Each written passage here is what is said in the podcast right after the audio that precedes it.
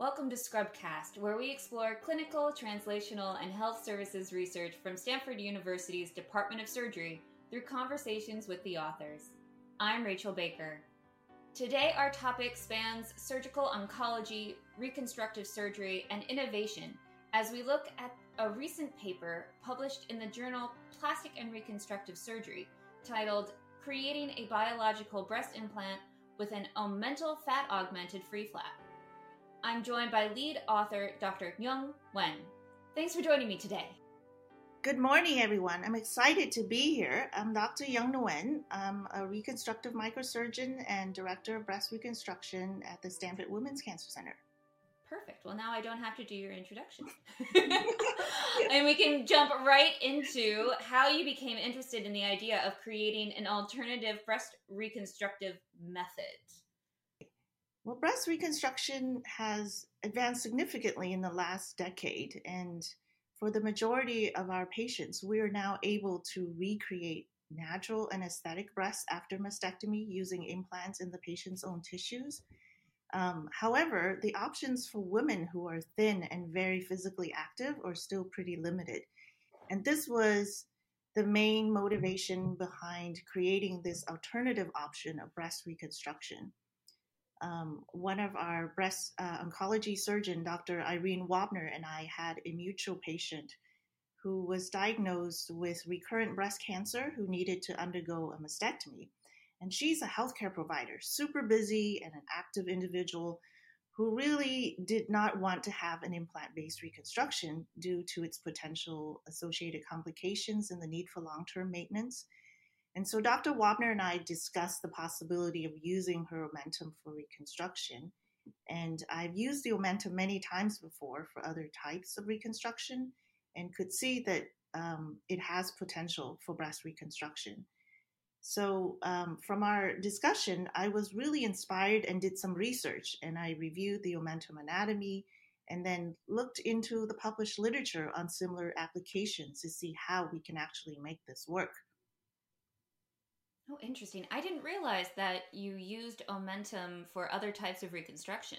Yes, we have been using um, Omentum for decades um, for all types of reconstruction, like um, sternal wound reconstruction, scalp reconstruction, lower extremity. It's a very versatile sheet of healthy tissue that um, can help heal wounds and and um, and cover defects so many things I never knew about Omentum. I see from the author information that this was an all female team, yet it spans several surgical subspecialties. Was that intentional or did it just work out that way?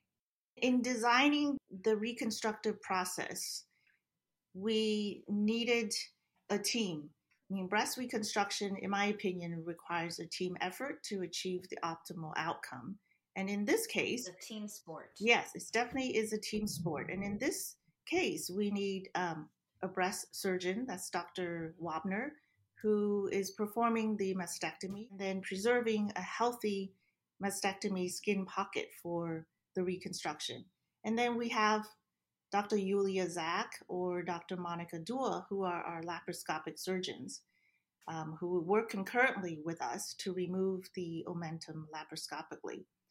And then during this entire time, uh, I'm preparing the tissue pocket and then harvesting the fat. So everyone's role in this is really important in the success of the operation. Awesome. I think the abdominal free flap is the breast reconstruction method we're most familiar with. Uh, how does it compare with the omentum method? In both techniques, it uses the patient's own tissue. So we do need to take the tissue from another part of the patient's body and then transferring to the site for reconstruction and then reconnecting the blood vessels. So in that sense, both reconstructive um, techniques are similar. What's different is where the tissue is coming from. So for the abdominal base reconstruction, like the DIEP flap, the tissue is coming from the lower abdominal skin and fat tissue below the belly button. Whereas in the omentum, the tissue is coming from inside the abdomen, from this sheet of um, fat tissue called the omentum. But harvesting of the abdominal flap is a large incision, whereas the omentum harvesting is done laparoscopically. Does that make a difference in recovery time? It certainly did. And that's one of the things that we uh, observed. With the abdominal base reconstruction, there is a long incision because the tissue is coming from the skin and the fat. And so incision has to be made to remove that tissue the blood vessels has to be dissected through the muscle. So sometimes the muscle um, will have to be sacrificed or taken with the reconstruction in order to provide a healthy flap. Whereas the omentum, because the entire um, sheet of tissue can be taken out laparoscopically uh, through small incisions in the abdominal wall, the patient doesn't have a long um, surgical recovery time because of less mm. healing time um, as well as no violation of the abdominal wall muscle.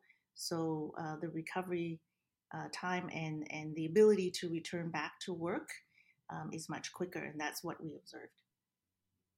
Oh, wow. An improved recovery time is definitely appealing. The results of breast reconstruction using the DIEP flap have excellent patient satisfaction scores. Are you finding that the patients receiving the omental flap reconstructive method are similarly happy with their reconstructed breasts? Um, currently, um, we have performed over 50 breast reconstruction using this technique, and we, as well as the patients, wow. have been very happy with the reconstructive results. Um, the outcomes have been very favorable. The breasts stay soft and natural, just like an abdominal flap reconstruction um, and it moves like the patient's own tissue. So, in terms of outcome, uh, how natural the tissue is and how natural the reconstruction is, is comparable to an abdominal based reconstruction because it is made out of the patient's own tissue as well. That's great. So, you actually led me right to my next question. This paper describes your first three patients in 2019 and 2020 you said you've now performed more than 50 uh, how has you know your research grown over the past two years and where do you think you will go next what we have seen we've found several exciting findings through our research and and, and through um, our clinical experience with this technique well we expect that patients will likely to do better postoperatively compared to other tissue type reconstruction, which we did observe. But what was exciting and very surprising was that all of the patient has significantly less postoperative pain mm. uh, throughout their hospitalization, as well as requiring a lot less narcotic postoperatively. That's great. In the range of 50% less. Wow. And um, these are very ex- exciting findings because that helps us to basically explore this further to see how we can optimize this technique and expand the approach to perhaps um, more indications so that we can have the benefit of these postoperative um, um, results. As you know, this procedure was originally designed for unilateral breast reconstruction in thin women with low BMI. That was right. But what we found was that this procedure also works really well for women with higher BMI and in bilateral reconstruction because the omentum actually has dual blood supply and it can be split in half. Oh, wow. So, actually, more than half of our cases were bilateral and in women with normal or larger BMI. That's great. So, our goal in the future is to explore further and see how we can optimize the reconstruction to achieve a larger range of breast size. Because I think if we can reliably create a full range of breast sizes using this technique, we can possibly hope to replace the need for synthetic implants in the future, which would be amazing for, for many patients. Yes, that would be fantastic. I'm, you know, thinking about my own breasts and I'm, you know, a D cup and I'm just like, I don't know if I have enough momentum for that, but I would really, if I ever have to have a mastectomy, I don't think I would love to go through the abdominal flap uh, recovery time. So this is that's very exciting uh, for our the larger chested women. yes, the largest size that we can create currently using this technique is about 450 cc, which is reasonable. Um, but we're hoping to be able to define the upper limit of this type of reconstruction. Mm-hmm. And so, so one of the major um, findings that we have through our through our investigation, our research, and with this technique is that fat, fat graft that we use to inject into the omentum mm-hmm. retains almost 100% based on postoperative imaging and 3D reconstruction to assess the postoperative volume compared to how much we put in at the time of reconstruction. So, this is a really uh, exciting finding for us because fat retention rate using fat graft alone in the absence of the omentum in the literature is only about 30 to 60 percent. Wow. So that that is big news. Do you have any idea what is causing the higher retention rate? Well, we think that it's because the omentum, which serves as a very vascularized, that means it contains a lot of blood vessels in this sheet mm-hmm. of, of tissue, which provides a vascular scaffold for the fat graft to take. Um, it helps to revascularize the free fat that we inject into it. Where does the free fat come from? We uh, obtain the free fat um, through liposuction um, at varying sites on the patient's body. So, patient can have an opportunity, a side benefit of, of getting rid of their unwanted body fat elsewhere, and we can use that for their breast reconstruction. Fantastic. And you, I guess, um, I'm trying to think how you would describe this implant. It, uh, you have, I guess, the the fat, and then is it surrounded by the omentum, and then you have this.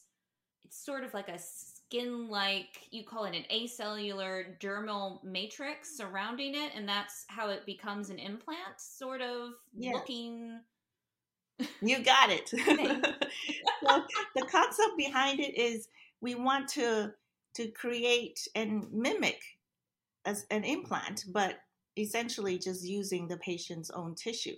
So we would need a shell to hold the content. And in this case, um, I use a skin derived product um, called acellular dermal matrix. It's uh, basically derived from uh, a donor at one point that's been processed to remove all the donor cells. So it's just a scaffold um, that uh, the patient's own tissue will integrate into it over mm-hmm. the course of several weeks.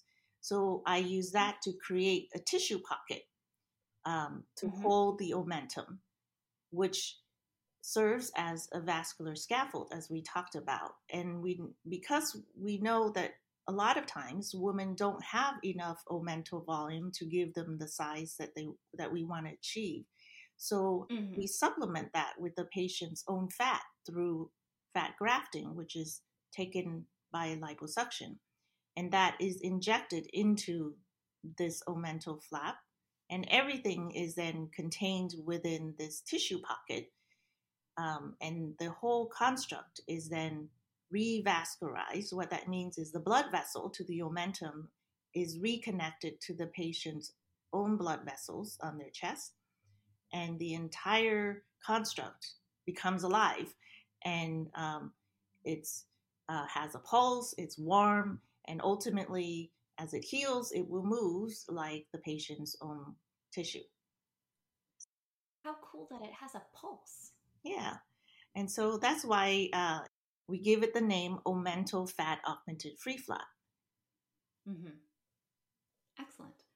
Uh, I'm going back to the original question of how you got interested in this breast reconstructive method. I'm just I'm astounded, amazed, uh, impressed by your willingness um, and courage to just go and try something new is that something that you always had in you like you always thought you've always been creative you've always wanted to be innovative and try new things or uh i mean how did you i, I feel like most people would have a, a huge kiss of imposter syndrome here yeah. Well, I, I think for me, I mean, I love to be in a very stimulating environment. And I'm really mm. fortunate to work in a place that's surrounded by really talented colleagues. When we're confronted with a challenge, such as um, in this situation, coming up with a solution for a problem that doesn't exist, it's it's very um, uh, inspiring and um, stimulating for me to be able to collaborate and share ideas with colleagues. And in that process, um, innovation happens. And I think this is uh, an example of that. I mean, I've always liked to problem solve and to look at ways to improve um, things that we're currently doing or to come up with solutions for things that we don't have um, solutions for. Um, but it's much more enjoyable and fruitful when you have colleagues um, that can uh, collaborate with you, and the outcome, I think, is is much better. That's fantastic. I, I'm. You can't tell, but I'm smiling right now. so we're coming up on our 20 minute mark. So I wanted to ask you one last question, and that is that I think Stanford is currently the only center in the nation doing this type of breast reconstruction. Is that correct? Yes, we are currently the only center um, in the country or the world that does this technique. However, we have been training fellows, and uh, two of our fellows are actually in the community and are looking to offer this option for their patients as well. Fantastic. Uh, we're actively involved also at professional conferences to basically share our results and our techniques um, so that this may become a more mainstream reconstructive options for all patients around the country and elsewhere. Wonderful. Well, thank you so much for joining me today. It has been an absolute pleasure. Thank you so much. And to all our listeners, thank you for tuning in. We want to hear what you think of Scrubcast. You can email us at scrubcast at stanford.edu or hit us up on Twitter at Stanford Surgery. If you like Scrubcast, please share it with your friends. Subscribe wherever you get your podcasts. And if you really like us, smash that five star review. Scrubcast is a production of Stanford University's Department of Surgery. Today's episode was produced by Rachel Baker. The music is by Midnight Rounds. And our chair is Dr. Mary Hawn.